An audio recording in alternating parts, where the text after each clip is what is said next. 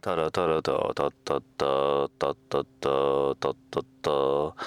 タラタタタタタタタタタタタラタラタタタタタタタタタタタタタタンタタタンタンタンタンタンタンバッドダディモービル放送局。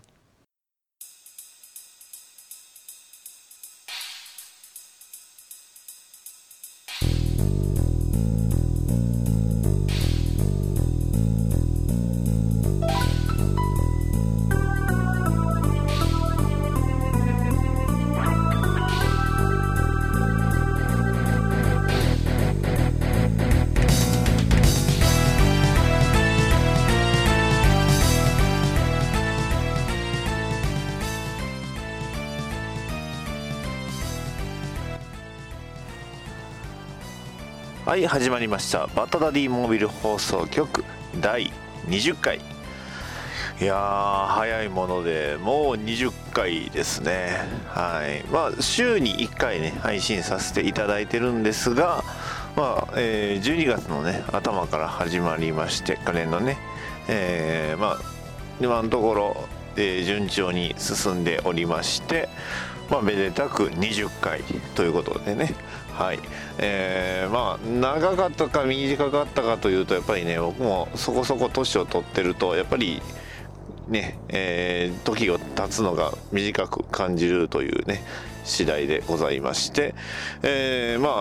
ょっと前までね、予告でやっていた映画がいつの間にか公開になっていて、あ、もう公開だったんだ、早かったなっていう風に感じることが多くなりました。はい、そんなね、映画なんですけど、レゴバットマン見てしまいました。吹き替えとね、あと字幕と両方見たんですが、いやすごい、なかなかね、こちらもちろん特集でね、話させていただくんですが、いやー、本当に、もしこの放送、聞いていただいている方、配信聞いていただいている方はぜひね、見ていただければ、本当に僕もおすすめできる非常に楽しい映画になっておりますので、そちらの方もね、気になった方はチェックしていただければと思います。はい、それでは始めます。バッドダディモビル放送局第20回パシフィックリム。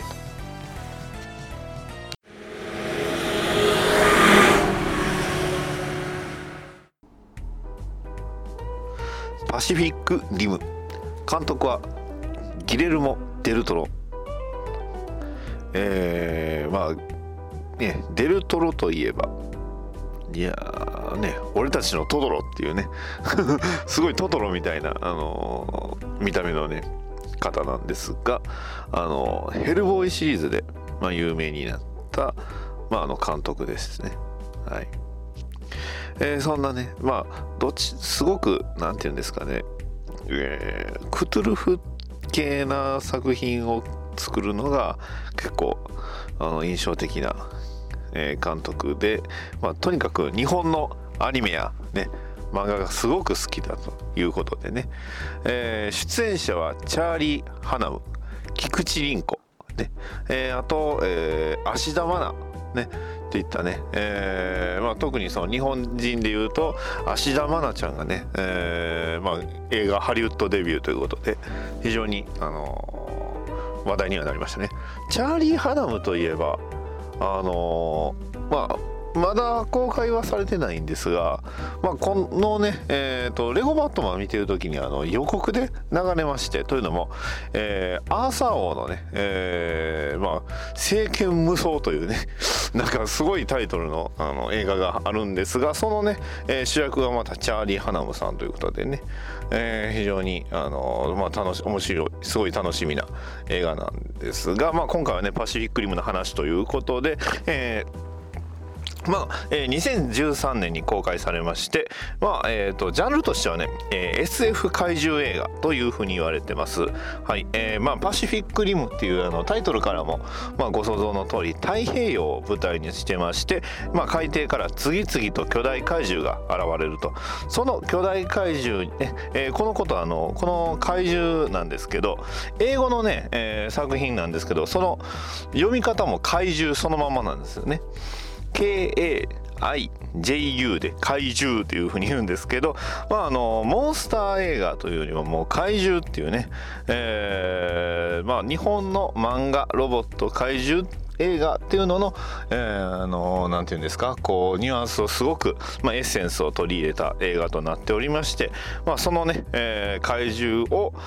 巨大ロボットでぶん殴る映画です。もう最初から最後までそういう映画ですね。特にそのテーマ性っていうのはね、こうしようよっていうのはあんまりなくて、どっちかっていうともう怪獣、すげえ怪獣出てきた、危ない、やばい、世界がやばい、それに対して対抗するのはスーパーなロボットだぜ、イエーイガツンみたいな、そんなストーリーですね。はいで、主人公のね、チャーリー・ハナムさん演じる、ローリー・ベケットはもともとね、イエーガーの、巨大ロボットの名前をイエーガーっていうね名前なんですけど、そのねイエーガーを自分のねお兄さんと一緒に操作していたんですが、すごいね、その時にね怪獣ナイフヘッドっていうね怪獣と戦ったことで、お兄さんを、失ってしまったっていうね、そこで一時はね、土木の作業員をやっていたところからまた再び、そんなね、ローリー・ベケットに声がかかるっていう話です。はい、ヒロインはね、森真帆っていうね森といえばやっぱりねあえて言いませんけどほらヤマトのね、イメージ意識されてると思いますね。キャラクターがね日本人なんですけど、この森真子を、育てていたそのスタッカーペントコストっていうね黒人の司令官の人のことをね、森真子は先生っていうねこちらの字幕の方でもね言うてるんで、その辺がねやっぱり日本がすごい、リスペクトと言いますかね要素が、含まれてる、キャラクターがねたくさん出てくるということでね、どういうねそんな、素晴らしい作品となっております。見どころはもうたくさんいっぱいあるんですが、とにかくねロボットがイエーガーっていうんですけど、イエーガーがすごいかっこいいね。デザインもねさることのちょっとねデザインパッと見た感じ結構なんていうんですか、言い方が悪い言い方するとダサい、なんていうんですか、すごい芋っぽいと言いますか、最新のこう洗練されたメカデザインっていう感じではなく、どっちかっていうと、鉄人28号とかねそういったところの、衣装がすごい強いロボットイエーガーが、それぞれ活躍する作品となっております。怪獣もたくさん出てくるんですけど、いろんな怪獣出てきますね。ナイフヘッドっていうね頭がナイフみたいなね、やつだとか、もう大太刀っていうね、レザーバックっていうまた巨大な怪獣が出てきたりだとか、特にね一番ね最も強い怪獣っていう風に言われてるんが、これねそれぞれの怪獣にはあだ名みたいなのがついてまして、その中でもね、一番強い怪獣は大魔獣帝っていうね、大きいね魔はね、悪魔の魔ね、獣の帝王で大魔獣帝スラターンっていうね名前がついてたりとかね、そういう風な、あと空を飛ぶね怪獣だとか いろんな怪獣出てくるんですけど、そんな怪獣に対して人類がいかにこう戦うのかというデザイン、作品になっております。もうね特にね僕の一番好きな怪獣はね鬼ババっていうねひどい名前なんですけど、これ過去のちょっとしたね回想シーンにも出てくるねカニみたいなまあやつなんですけどね、結構なんていうんですか、日本風のね、日本の神社とかの鳥居みたいな、鬼瓦みたいな、そんなんがねそのままでかくなったような怪獣とかね、そういう、ものが出てきたりだとか、あとはね電磁パルスをね出すようなすごい、特殊な攻撃をするような怪獣がいたりだとかね、そんな作品になっております。まあ、ちょっとねダラダラとねストーリー喋っていくとやっぱり、まあ、取り留めもないのでね、まあ、特に、まあ、熱いところっていうのをいろいろ話していこうと思うんですが、まあ言ってしまえばねもう最初から最後まで熱いは熱いんですね。まあ初めにね、まあ海の中で、ジプシーレンジャー、これがね主人公の乗る、ジプシーレンジャーなんですが、まあジプシーレンジャーがナイフヘッドと戦うシーンからね、そのジプシーレンジャーに搭載されたまあとあるね、秘密兵器とかね、まあ時々字幕で見ているとあれっていうようなね日本語が出てきたりするんですが、まあそんな方にはね特にこのパシフィックリムおすすめしたいのが吹き替え版です。はい、ちょっとねここからは、結構巻きでね、説明させていただくんですが、まず主人公であるところの、ローリー・ベケットの、吹き替え版の声優さんが、杉田智和さんということでね、まあ一番有名なんで言えばジャンプのね、銀玉の主人公である、坂田の銀時こと銀さんであったりだとか、鈴宮春日の憂鬱のキョンとかね、古い作品で言うと学園戦記無料とかね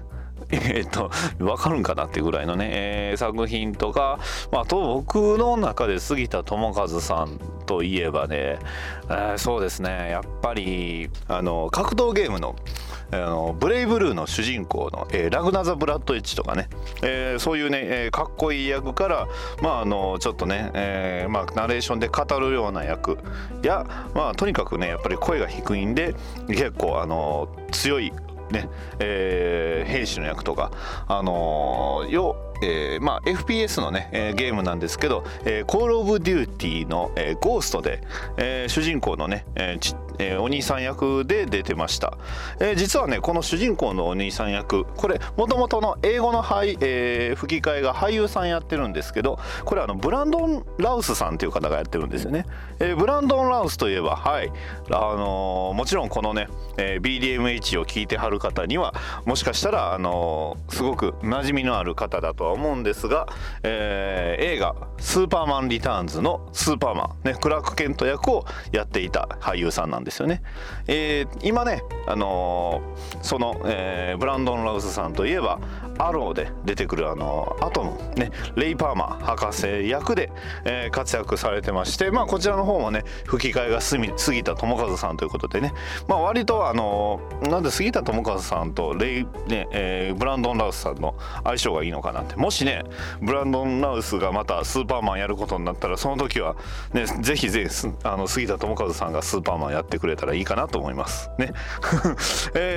そんな、まあ主人公ね、ローリー・ベケットの役ね、あと、まあ、ヒロイン森真子、こちら俳優さん、まあ、女優さんの菊池凛子さんがまあほらノルウェーの森とかのね、菊池凛子さんがやってたんですが、日本語吹き替えの方はなんと林原めぐみさんということでね、いやー、ちなみに芦田愛菜ちゃんの、吹き替えも、またはこれは本人がやってるんですけど、林原めぐみさんといえばね、もうアニメ、知ってはる方はもうみんな知ってるね、いろんな役をやってますね。そうマシン英雄伝渡るの卑弥呼とかね、それこそもうエヴァンゲリオンのね、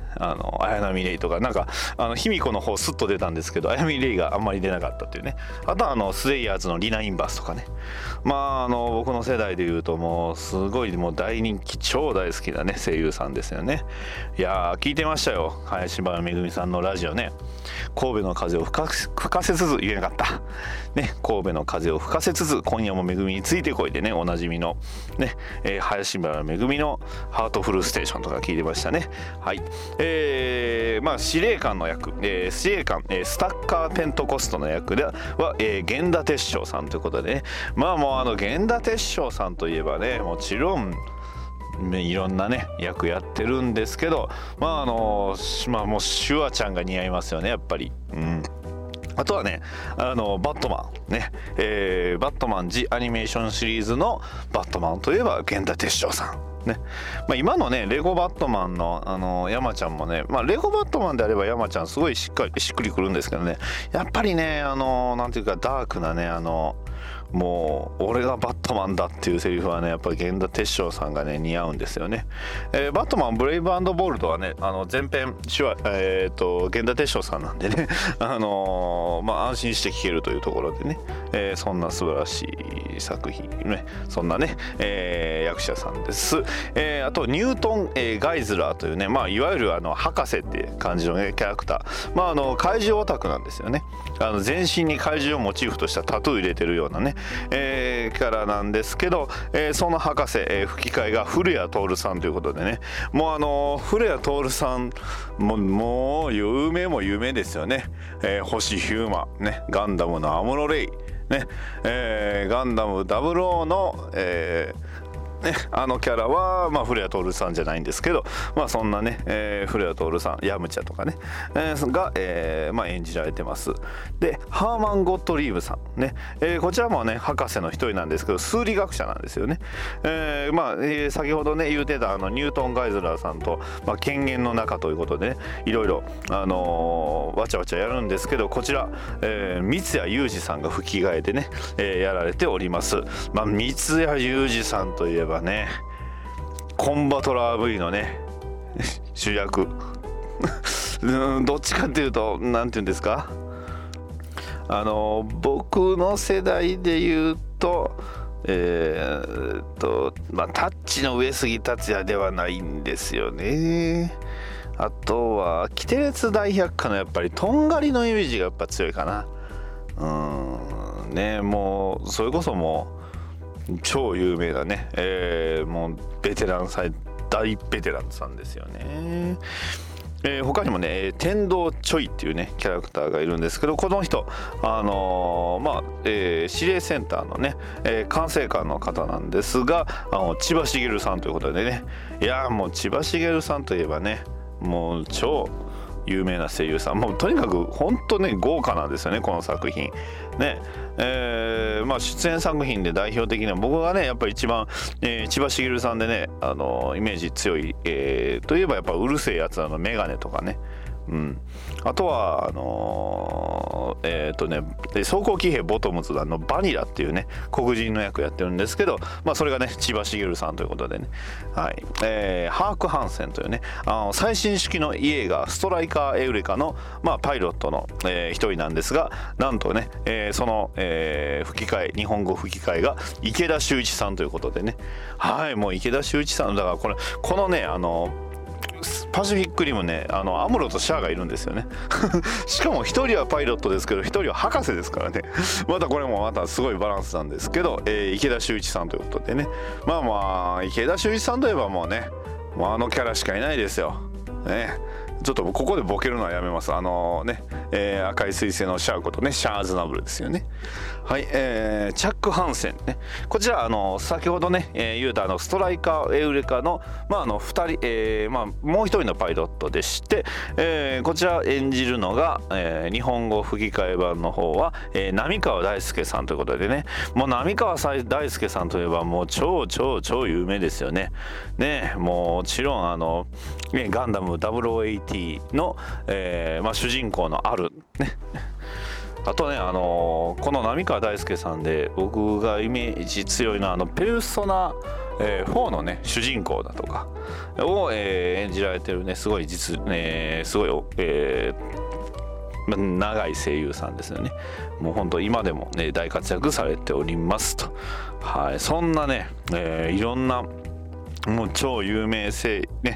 優だとかも出てくるんですが、特に僕がね一番注目してほしいキャラクターは、これロボットに乗って戦うキャラクターではなくて、ハンニバル・チャウというキャラクターなんですよね。物語の、主役というかね、舞台は、一番出てくるのが、海なんですけど、太平洋ですね。途中から香港が、拠点になりまして、その香港本の中にね登場する、闇商人なんですよね。怪獣の死骸を解体してね、臓器とかいろんなところをこう使ってお金儲けをする闇商人なんですが、そのね、キャラクターがハンニバル・チャウということで、これ俳優がねロン・パールマンという方さんがやっておりましてね、どういうキャラクターっていうと、このロン・パールマンもうあれです、ヘルボーイですね。ヘルボーイ演じた、キャラクターなんですが、日本語吹き替え版はなんとね剣道小林ということでね、芸人さんの、剣道小林さんが、演じられていてね、特にこうなんていうんですか、すごいもうまさに海賊というかね、いろんなね幅広いね人脈を使っていろんな悪いことを知るんですが、結構ね憎めないキャラクターがね、最後の最後までやっぱりね出てくるキャラクターなので、このキャラクター、注目していただければと思いますと。イエーガーというね、ロボットが出てくるわけですが、このイエーガーというのは一人じゃ、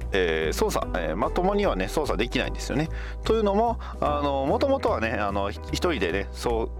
作、していたんですが、そのパイロット一人だけでは、ちょっとなんか今変な音入ったな。はい、このイエーガー、こちらね、2名で操作する、ロボットなのですが、なぜ2名でね操作するかというと、もともと1名で、開発ね、してた、1名でね、操作できるように、開発してたんですが、脳神経の負担が大きすぎるということでね、パイロット2名がそれぞれ右脳と左脳を、役割を分担することになったと。ただ2名のね2人の意識を同調させる必要があるので、それぞれのねパイロットっていうのは、戦闘技術はね、もちろんなんですが、親密度っていうのが重要視されております。パイロットのね2名がだいたい兄弟だとか親子だったりね、夫婦だったりとかね、したりするっていうのがね、特徴になっております。登場イエーガーがねジプシーレンジャーとかね、ストライカーユレカ、この2つは先ほども言いましたけど、あとはクリムゾン台風、ね、チェルノアルファ、コヨーテタンゴっていうね、たくさんの、ロボットがね、出てきて、これはね僕もいろんなね、ロボット見てきましたけど、特にこのね、ジプシーレンジャーがね、なんていうんですか、演出がすごくいろいろ憎いんですよね。基地から発進する際にはこうね、頭のパーツだけこう。そこはね、頭がパイロット、コックピットなんですけど、それがね、分離されておりまして、そこにねパイロットが乗り込んだ後にわざわざこうその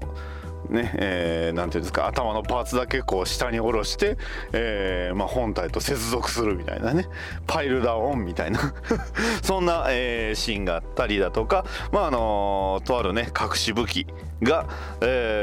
とあるね、アニメのロボットの武器っぽいものが出てきたりだとかね、あとは胸の中にねこう胸が核のリアクターを、持ってでついてるんですが、それを利用した、ね、必殺技を使ったりだとかね、そんなことができますんで、とにかく、すごくかっこいいロボットなんですよね。あとね、こちらのウィキペディアにも書いてある情報ではあったんですが、肘のところにパンチ力をね増幅するためのロケットがついてるんですね。これ、英語の方ではね、字幕の方ではエルボーロケットって言いながら殴るんですが、これ日本語吹き替え版ではロケットパンチっていうふうに言われてますねただね、中国の場合はペガサス流星拳っていうらしいですよねただこれなんか後にね制作会社からクレームが入ったっていうのが、そんな噂もあったりだとかする、そんなね作品、パシフィックリムですよ。とにかくこの映画をね語るには、メカ、怪獣ね、そして海っていうね、こんなね作品も、ハリウッドでねロボット作品を作るとこんな感じになるんだよっていうのをね、まざまざと見せつけられた作品になっておりますと。いつかどうですかねこれ、実写ですけどスーパーロボット大戦とか出てくれりゃいいんですけどね。いや間違いなくでもスーパーロボットはスーパーロボットなんですよね。うんなんですよね。まあパシフィックリム、こちらね2の方も公開がね決定ということでね、デザインの方がね先に出てました。まあ続編の監督はね、デルトロ監督じゃないんですけど、まあこの後ね、パシフィックリム、まあ、また新しいのが出てきたら一体どうなるのやらっていうのがね、まあ対怪獣新しいねイエーガーのデザインがねちょろっとだけ、お目見えしたんですけど、なんていうのかすごいこの言い方するとすごい関西人っぽいんですけど、シュッとしてますね。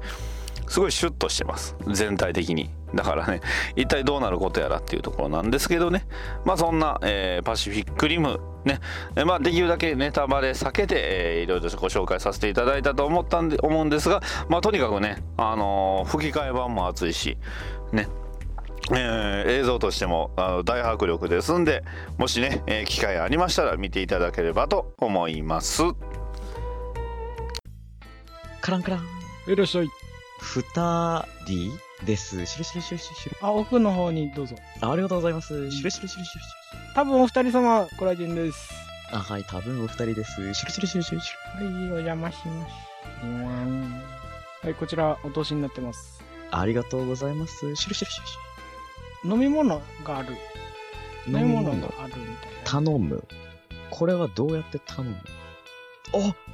ボタンがありますよ。シュルシュルシュルシュル、おー、押しちゃいましょう。ポチッとな。ピンポン。次回アメージングパーティー2、居酒屋へ行く。シュルシュルシュルシュル。はい、それでは、シャープ BDMH 宛てに、Twitter でいただいたお便りを紹介させていただきます。はい、まずはい、この絵で漫才お願いしますといただきましたダーさんからです。ありがとうございます。はい、というわけで、では早速なんでねやらさせていただきます。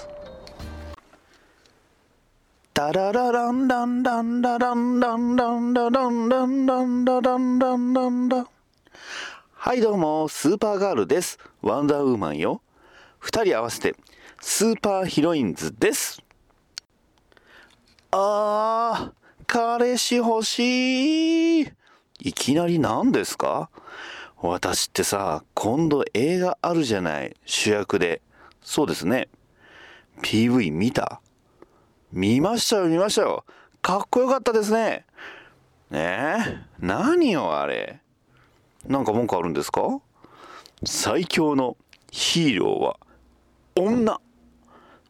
恋も男も知らない天然系美女戦士って何よ。あー、日本の宣伝でよくあるやつですね。まああれよ、認めるわ。最強はね間違いないわよ。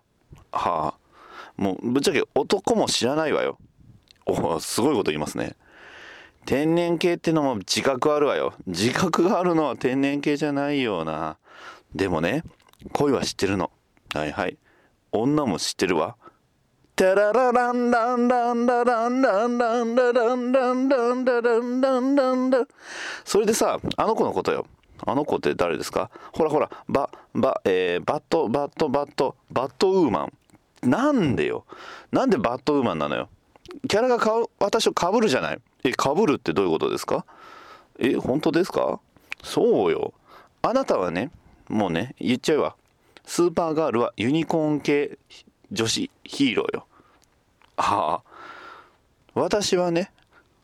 女も恋も知ってるヒーローね、最強のヒロインよ。はいはいはい。バッドガールもね知ってるの、女を。はあ、ああ、まあ確かにそうですね。かぶるじゃないね。違うわよ。バッドウーマンじゃなくてバッドガール。はいはいはいはい、バッドガールですね。はい。あの子なんか問題でもあるんですか？大あり。あの子の最近出たアニメ知ってる？いや、何ですか？キリングジョークよ、キリングジョーク。名作中の名作。はい、キリングジョークですね。あの名作の中であの子何したと思うのよ。名作しつこいですけど、まあいいです。それはね、疑いようもないんで、何したんですか？バットマンをね、バッとしたの。なんとなく言わんとすることは分かります。はい。はっきりと言えないんですね。そう、バッとしたのよ、バッと。ガーゴイルの下で。外よ、外。ゴッサムのガーゴイルの下で、バッとしたのよ、バットマンと。ひどい話ですね。まあ、仕方ないっちゃ、そういうストーリーだったんだから仕方ないんじゃないですか。キリングジョークにそんなシーンあるわけないでしょ。で、あのバトガール、あの子さ、まあディックとできてるじゃない。はい、ディック・グレイソンことね、初代ロビン、ナイトウィングですね。まあ確かに彼と結婚してるストーリーもありますよね。そうよ、だから彼とももちろんバットしてるしね。アーカムナイトよ、アーカムナイト。アーカムゲームのね、アーカムナイトでもティム・ドレイクとバットしてんのよ。バット言うて、すごい、なんだか変な感じですけど、はい、なるほどね。さらにね、驚きなさいよ、コミックではね、ジェイソンともバットしてんのよ。もうビッチをね、バットガールじゃなくてビッチが、やめてください、そういうこと言うのは。もう私、DC スーパーヒーローハイスクールで彼女と会うのが、どういう顔して会えばいいんですか？さらにね、まだあるんですか？噂ではダミアン狙ってるらしいわよ。犯罪でしょ、それ。もうフルコンプよ、フルコンプ言うなしね。いやでもさ、ダミアンはね、狙ってる子いるの。それも犯罪じゃないんですか？スターファイヤよ。最近の映像を見る感じではね、スターファイヤ絶対ダミアン狙ってるわ。もうだから DC ヒーロースーパーハイスクールでなんか間違ってない？まあいいわ。まあ確かに顔を合わせにくいっていうのはね、確かにあるわね。ほんとね、そんなね、バットガールは男をとっかひっかえしてるわけよ。ね、みんなとバットしてるのよ。私もバットしたいなって。はあ、私が知ってるのはね、女だから。ダララランダンダンダランダンダンダランダンダンダラ、しつこいわ、もうやめさせていただきます。どうもありがとうございました。はい、いかがだったでしょうか。続きまして、またバダさんからいただきました。ありがとうございます。あはは、ディスコーズ・アベンジャーのエンディングで始めるとは。めんこ戦争はちびっ子たちの成長物語で、ヒーローは大人のしがらみや生きづらさ、ずるさをいっぱい書いていたな。マーベルヒーロー入門講座アニメとしては素晴らしい作品。ブラコンコンビは本当にダメでしたねといただきました。ありがとうございます。はい、このね、ディスクウォーズアベンジャーズ界のね感想をいただきました。そう、ブラコンコンビねどのねキャラクターがブラコンかと言いますと、まあ主人公のアキラくんのお兄さんが、まあ子供たちのねメンバーにいるんですが、結構ねなんていうんですかね、やっぱり子供の時からまあ父親がね博士で結構あんまり家にいないということでね、お兄さんがね、保護者というか母親代わりというかね、になってしまってて、主人公のアキラくんの成長を少しね阻害している、部分もあったんですが、やはりね、そこはやっぱり、長いね1年かけて、それも彼もね成長したんです。もう一つコンビに関しましては、このね、お兄ちゃんの、パートナーはソウなんですよね。はい、ソウといえば、はい、弟いますよね。ロキです。はい、ロキ、もうロキっていうだけでね笑えるんですけど、そんなねロキに対してもね、やっぱりお兄ちゃんやっぱり甘いところがねあったりだとかしますんでね、そこはねダメやったのかな。やっぱりね、弟のことと聞くと、頭に血が上ってね、してしまうっていうことで、非常に共通したねいいコンビだったとは僕は思います。はい、ダーさんありがとうございました。続きましてゴエジさんからいただきました。ありがとうございました。ございます。第18回聞きました。大きなイベントでキーマンになることの多いフラッシュですが、あまり読んだことがないので解説をしていただけてありがたいです。ザ・ボタンも楽しみですね。ドラマ版は少ししか見ていません。最近はスーパーガールに浮気気味です。ゲヘヘといただきました。ありがとうございます。まあそれはね仕方ないと思います。スーパーガール役のねメリッサ・ブノアさんめちゃめちゃ可愛いですからね。はい。ただねスーパーガールと、フラッシュねこちらがクロスオーバーして、なんかミュージカル気味にね、ストーリーが展開されるというイベントがね、本国の方でやったらしいので、まあそちらがね、日本で翻訳された時がすごく楽しみだなというのがありますんでね、まあ、フラッシュの方もチェックしていただければ、まあ楽しいと思います。まあ、本当に特撮、漫画でもドラマとしてもうフラッシュってすごいね何ですか表現がかっこよかったり、結構熱い展開が多かったりね、娘を持つ父親としてはちょっとほろっとくるね場面もあったりだとかしてね、非常に楽しい作品になっておりますので、ドラマ版フラッシュ、ぜひ見ていただければと思います。はい、続きまして、改めおたけつさんからいただきました。おそらく初めましてですね。ありがとうございます。17回拝聴。アメコミには興味ありつつも、ほぼ映画やドラマでしか触れたことがないですが、毎回楽しく聞かせていただいてます。ドラマ版アローのシーズン1をちょうど見終わったところでのグリーンアロー会、アメコミ版との違いなども分かりやすく説明されていて大変興味が湧きましたといただきました。ありがとうございます。いやーねアローのシーズン1とやっぱりグリーンアローって結構やっぱりイメージはねすごく違うんですよね。ドラマ版というかドラマ版のねアローはどちらかというとすごいバットマン寄りな雰囲気なんですけど、コミック版はねそこをなんていうんですか、登場から少し経つとすごいまあ、意識して分けるようになってね、まあ急に貧乏になったりとか、まあ、そのあたりはねドラマ版もねどんどん寄っていったりしたりするんでね、そちらの方も楽しんでいただければとよろしいと思います。ありがとうございます。続きまして、再び、改めおたけつさんでいいんですよねからいただきました。ありがとうございます。いつだったかお話しされていた地上波でシーズン1しか放送されなかったヤングスーパーマンもその地上波のみで見ていましたが、このシリーズにもグリーンアローが登場すると聞き、ヤングスーパーマンもちゃんと見たいと思ってしまいました。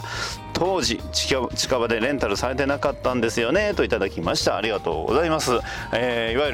る、ヤングスーパーマン、スモールビルね、そうなんですよね。グリーンアロー出てるんですよ。僕もま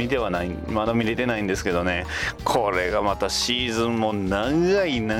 のでね、結構長い旅になると思います。もしね配信とかでねや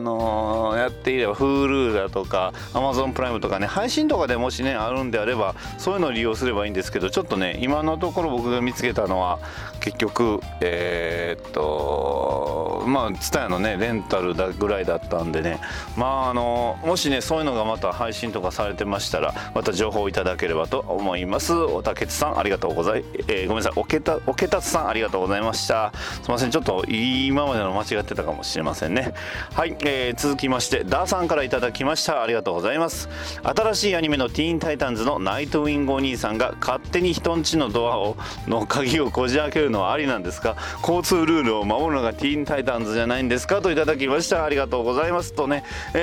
ーさんがティーンタイタンズのメンバーのイラストとともに送ってくれました。今日も交通ルールを守るよということでね、パフィーが歌っているテーマソングとともにいただきました。スターファイアとロビンがね、可愛い感じで、あと、レイブン、ビーストボーイ、サイボーグがすごく、デフォルメされて、描かれております。はい、可愛いですね。ありがとうございます。まあ、ナイトウィングのね、それ言い出したら他のバットマンとかもね、そういう軽犯罪、人殴ったりするのも犯罪なんでね、いろいろやらかしてるんですけど、なんていうんですか、ティーンタイタンズのナイトウィングっていうとね、未来からやってきたっていうねキャラクターで出てきますんでね、おそらく未来ではそういうのもね、取り締まれられないほどこう荒れてたりとかするんでね、交通ルール、今日も交通ルールをね、守ってるティーンタイタンズなんですけど、これね、テーマソングに関しましては英語版のねティーンタイタンズの、テーマソング、歌詞ちょこちょこ見てると結構ね普通にヒーローものの、ソングになってるんでね、その辺はね、僕も英語がわからない人間なのであんまり詳しくはないんですが、見ていただけるともしかしたら、ね、全然なんでこういう役にしたのっていうのは多々あるんですけどねそんなね、ティーンタイタンズもよろしくお願いします。はい、以上、たくさん、お便りありがとうございました。引き続き、シャープ BDMH でお便りの方募集しておりますので、またじゃんじゃん送ってください。はい、以上です。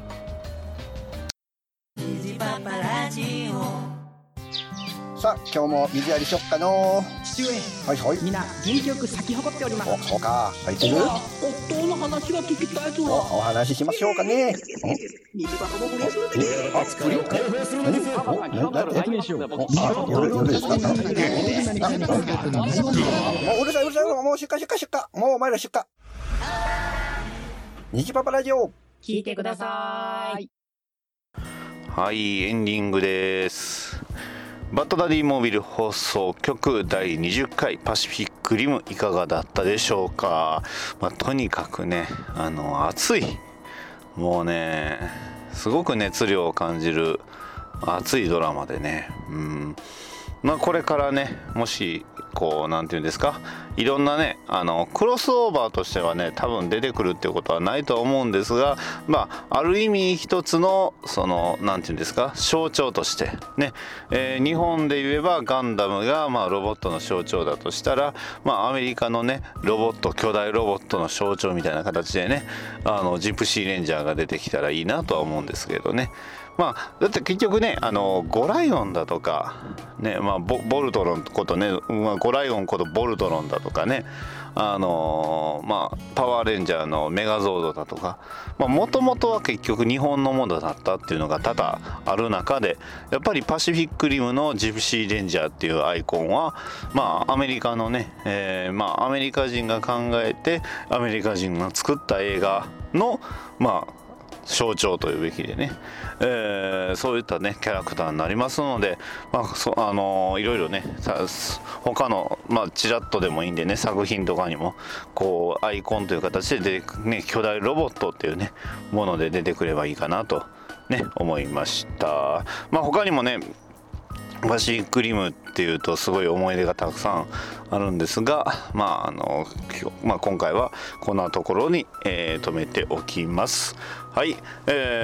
それではね、次回、バッドダディモビル放送局第21回はネタバレなしレゴバットマンをお送りします。はい、劇場がね、なくなってしまいそうなのでね割と早めに出そうと思っております。はい、それでは次回もよろしくお願いします。さようなら。